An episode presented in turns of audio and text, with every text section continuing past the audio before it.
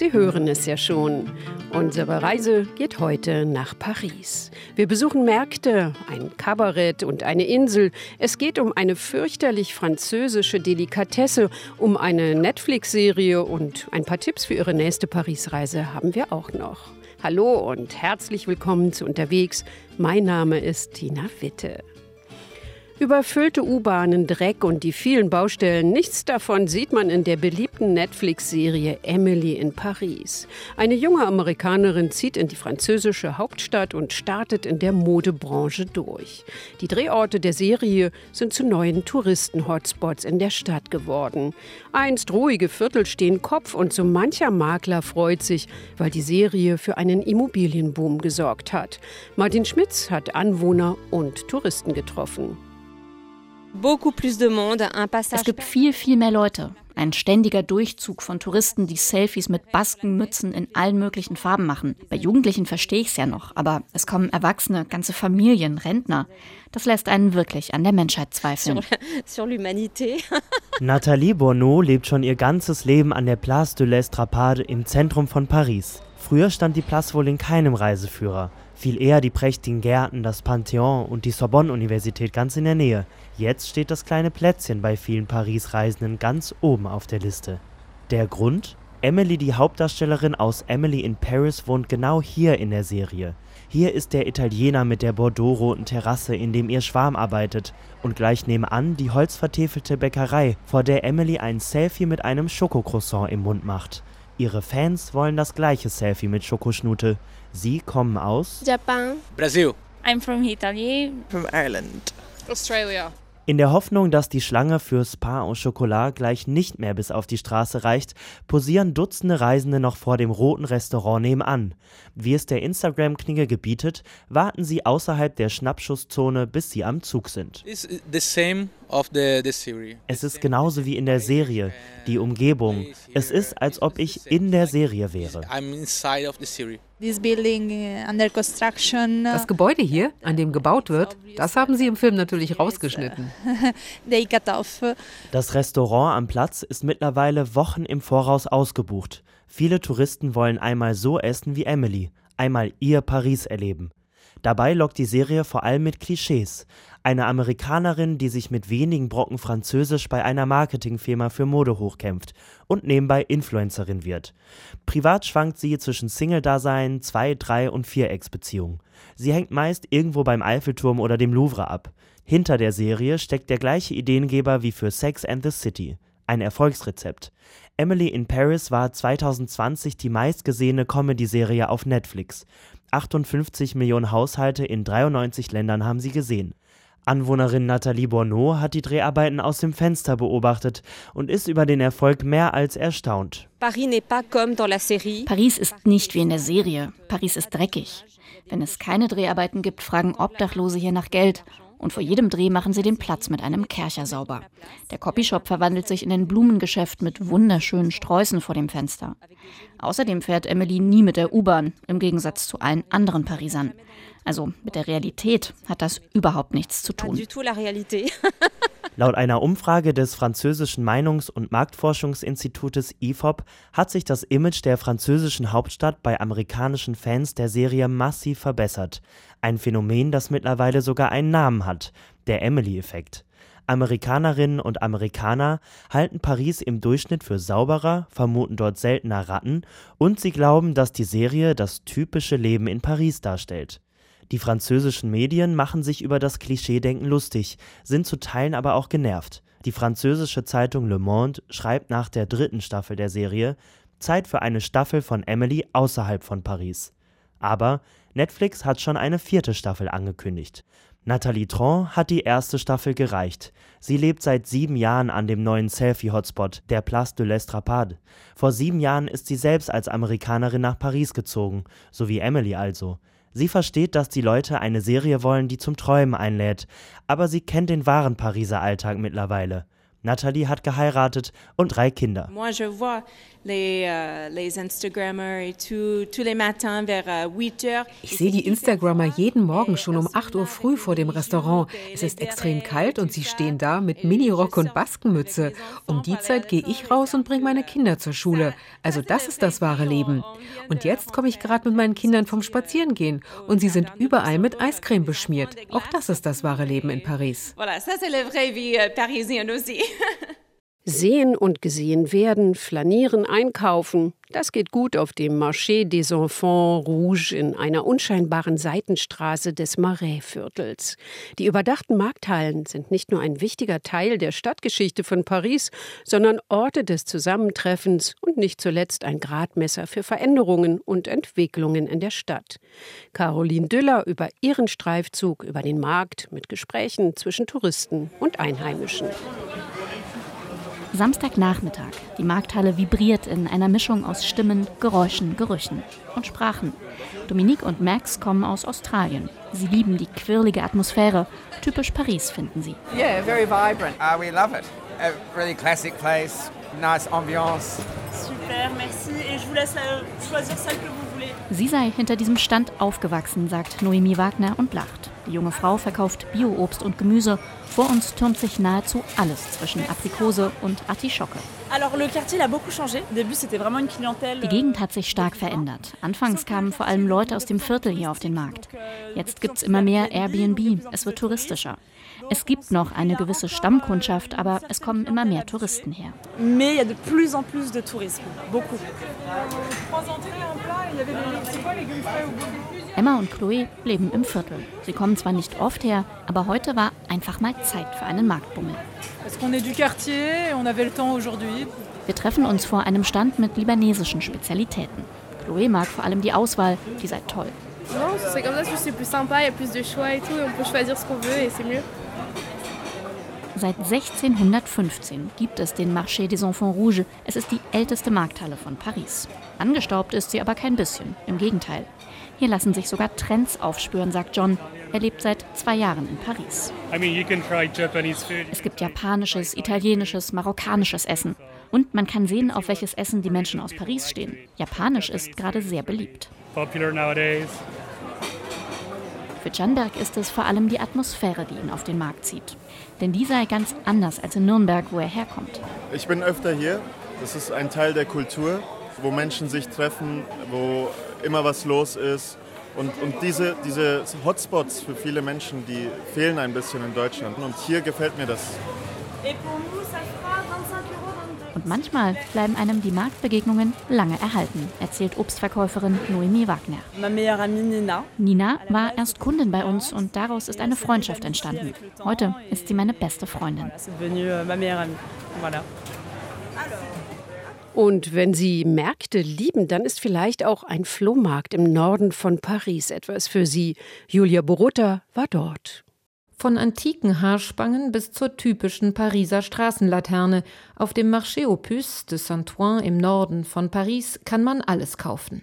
Wer an der Porte de Clignancourt aus der Metro steigt, schlängelt sich durch die fliegenden afrikanischen Händler vorbei an Ständen mit falschen Turnschuhen und echten marokkanischen Gewürzen, bis der Platz übergeht in kleine Gassen.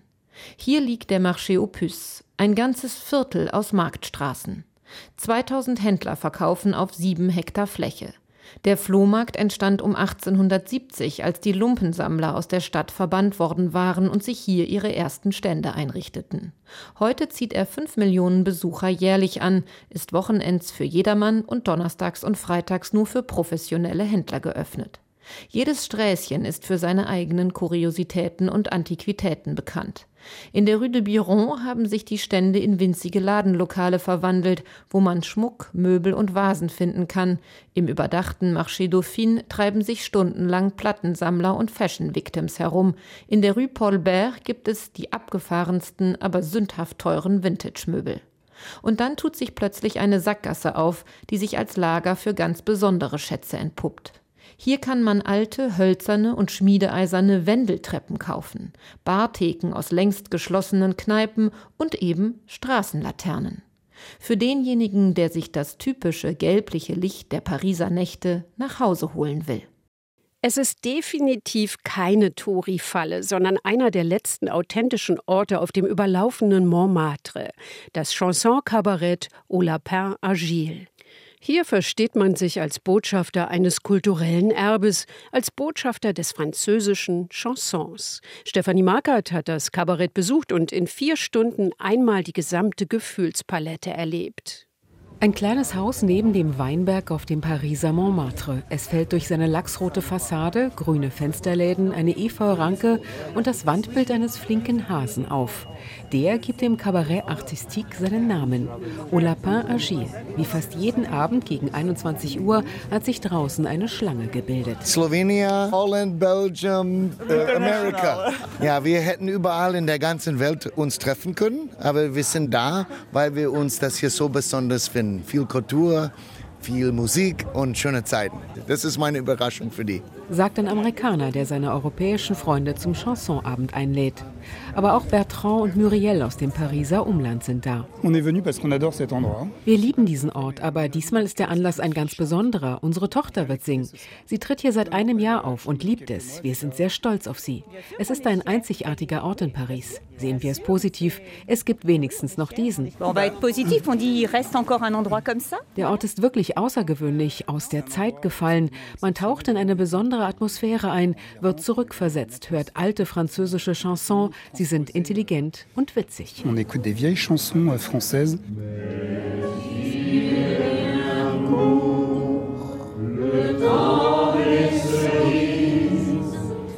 Drinnen stimmt der 95-jährige Chef Yves Mathieu mit seinen Künstlerkollegen einen Klassiker an, das Liebes- und spätere Protestlied Le Temps des Cerises, die Zeit der Kirschen, wurde 1866 getextet. Da gab es das Kabarett schon sechs Jahre. Hier sitzt das Publikum heute in einem schummrigen Raum unter roten Stofflampen, dicht an dicht auf Holzbänken. Viele mit dem Hausgetränk vor sich. Likör mit echten Kirschen. Hier ist alles echt.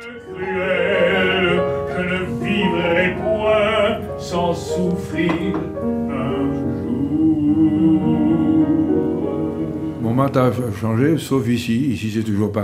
Der Montmartre hat sich sehr verändert, außer bei uns. Bei uns ist es so, wie es immer war. Keine Bühne, kein Mikro, alles ganz natürlich. Das Repertoire ist das alte, keine Veränderungen. Wir gehen unseren Weg weiter. On continue le chemin. Talent ou pas. Dem hochgewachsenen, schlanken Mann in Hemd und Weste gehört der illustre Ort. 1913 hatte ihn der Sänger Aristide Bruand gekauft und gerettet, denn auf dem Montmartre wurden die alten Häuser zerstört. Aristide Bruand ist wichtig. Er hat das Haus dann an seinen einzigen Schüler, den Sohn des Wirtes Paolo, verkauft. Und das war mein Stiefvater, mit meiner Mutter, der Sängerin Yvonne Dahl, verheiratet.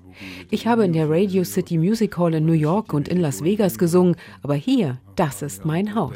À Las Vegas, c'est ma maison, parce que c'est ma maison. Man müsse sich nur darauf einlassen, als höre man auf eine Stimmgabel, sagt der Doyen. Das Publikum bekommt erstmal einen einfachen Text.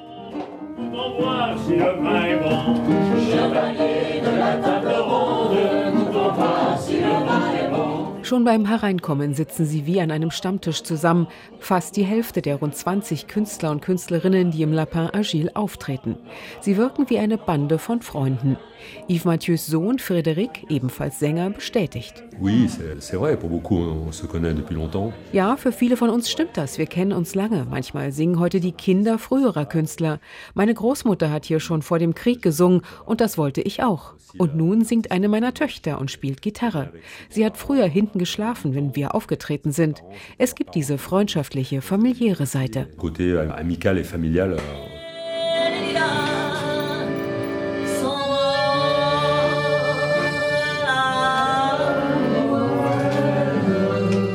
Brel, Brassens, Aznavour, Dalida, die Piaf, ihr Repertoire erklingt an diesem Abend. Sohn Frédéric Thomas.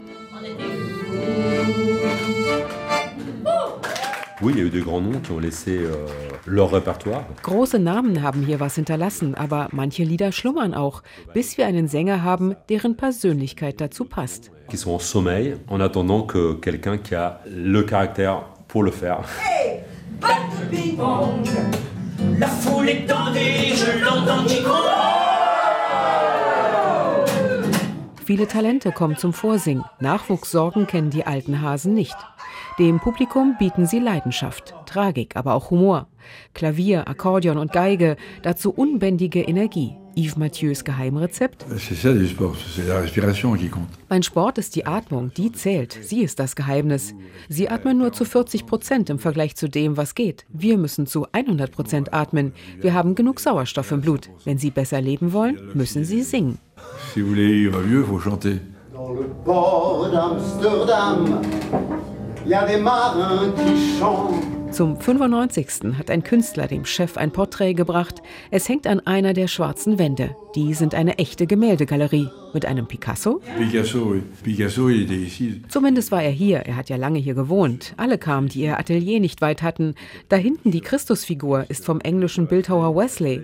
Er hat sie hier am Weihnachtsabend 1900 selbst angebracht. Ein Sculpteur, ich Wesley. Le soir de Noël 1900. Seinen Hundertsten will Yves Mathieu natürlich im Lapin Agile feiern. Auf dem Bild an der Fassade hüpft der aus einem Topf. Aber zu essen gibt's im Kabarett nichts. Essen, das ist was anderes. Essen ist schon für sich allein ein Spektakel. Ein zweites brauchen wir hier aber nicht.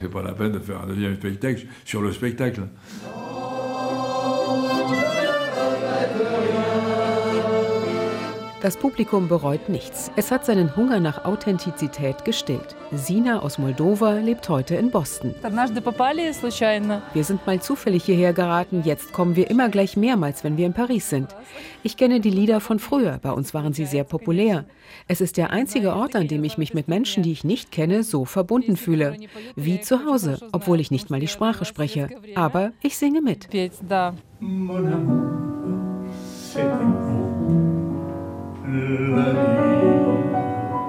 Ein Künstler hat das Lapin Agile mal als Tresor der Ewigkeit bezeichnet. Genau darum ist es wohl immer ausgebucht. Ganz ohne Werbung. So, jetzt noch etwas sehr Typisches. Frankreich liegt auf Platz 1 beim Froschschenkelkonsum. Woher kommt die Vorliebe für diese gewöhnungsbedürftige Delikatesse und wie wird sie zubereitet? Julia Borutta war in einer der traditionsreichsten Brasserien von Paris, im Le Grand Colbert, im Herzen der Hauptstadt. Dort durfte sie Chefkoch Fabrice Cornet über die Schulter schauen. Viel Butter, ein bisschen Öl dazu und schön heiß machen. Donc on, nous on les fait au ciseau, on les coupe au ciseau. Er schneide die Froschschenkel mit der Schere ab, erklärt Chefkoch Fabrice Cornet und vollführt die Handgriffe schnell und exakt. Die gehäuteten Froschhälften haben eine glasig helle Farbe wie Hühnerfleisch. Cornet kauft sie auf dem Großmarkt Rangis bei Paris. Die Schenkelchen sind dann noch mit dem unteren Teil der Wirbelsäule verbunden. Es gibt Köche, die diese halben Frösche komplett zubereiten. Wir nehmen nur den Schenkel, ohne Wirbelsäule, ganz traditionell. Traditionell, das heißt auch mit Petersilie und Knoblauch, denn das Froschfleisch ist zwar sehr zart, aber vom Geschmack her eher fad. Deshalb muss man tüchtig würzen. Das macht man eigentlich immer und überall in Frankreich mit Petersilie und Knoblauch. Und wir hier nehmen noch frische Tomatenstückchen hinzu. Euh,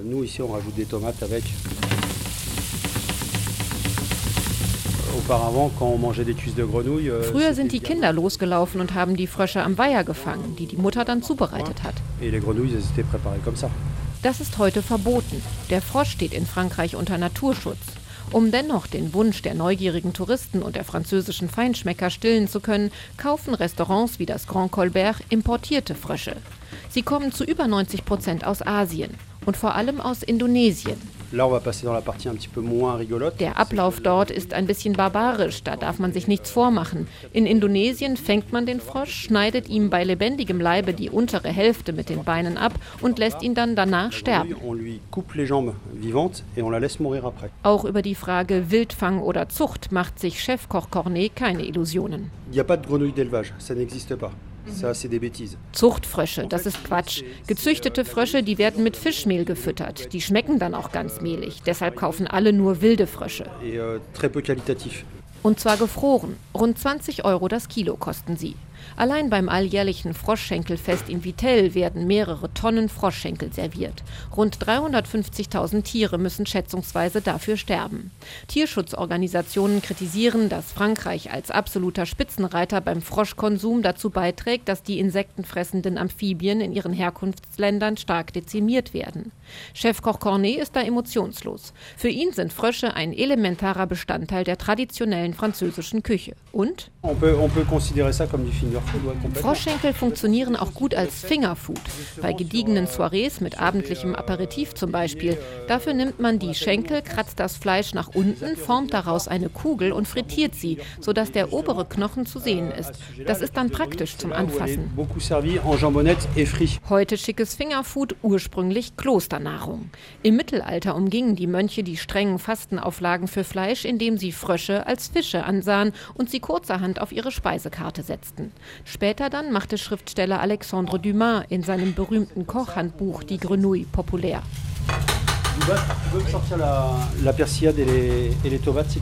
Inzwischen sind die Froschschenkel goldbraun gebraten. Nur kurz die Knoblauch-Petersilien-Tomatenmischung hinzugeben und als letzten Schliff etwas Knackiges obendrauf. Ein paar Meersalzkörner aus der Gironde. Ob ich probieren will? Ja, natürlich. Nicht schlecht, doch beim Anblick des Tellers bin ich geschockt.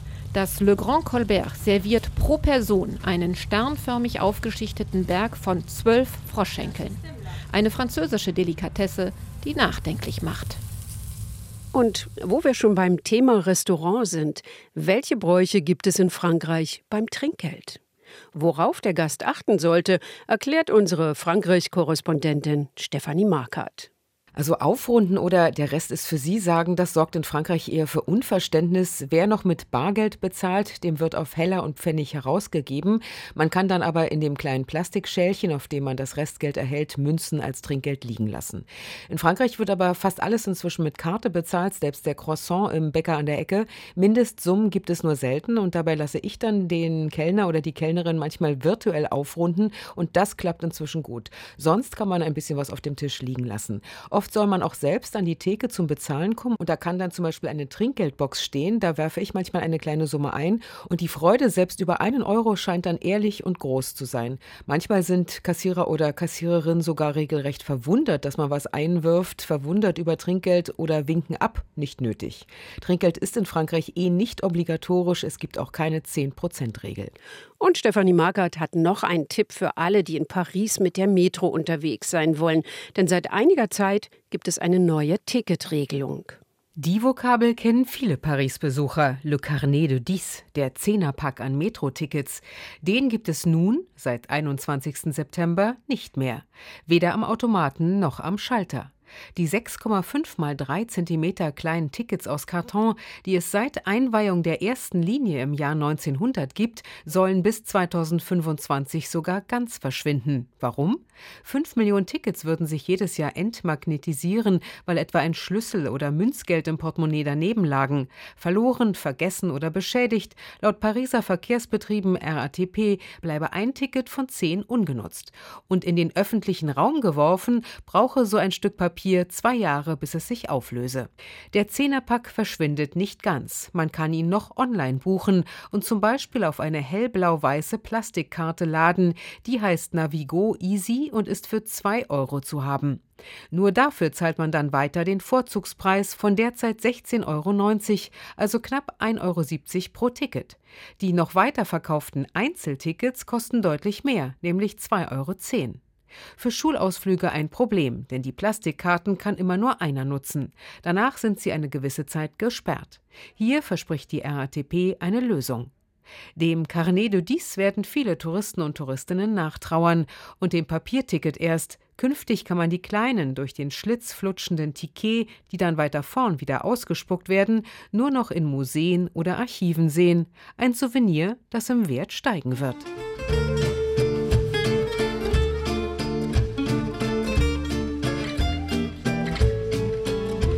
Das war unterwegs in Paris. Sie können die Sendung und natürlich auch alle anderen jederzeit in der ARD Audiothek als Podcast hören.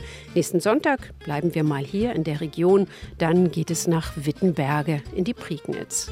Mein Name ist Tina Witte und ich freue mich, wenn Sie dann wieder dabei sind. Bis dahin, machen Sie es gut.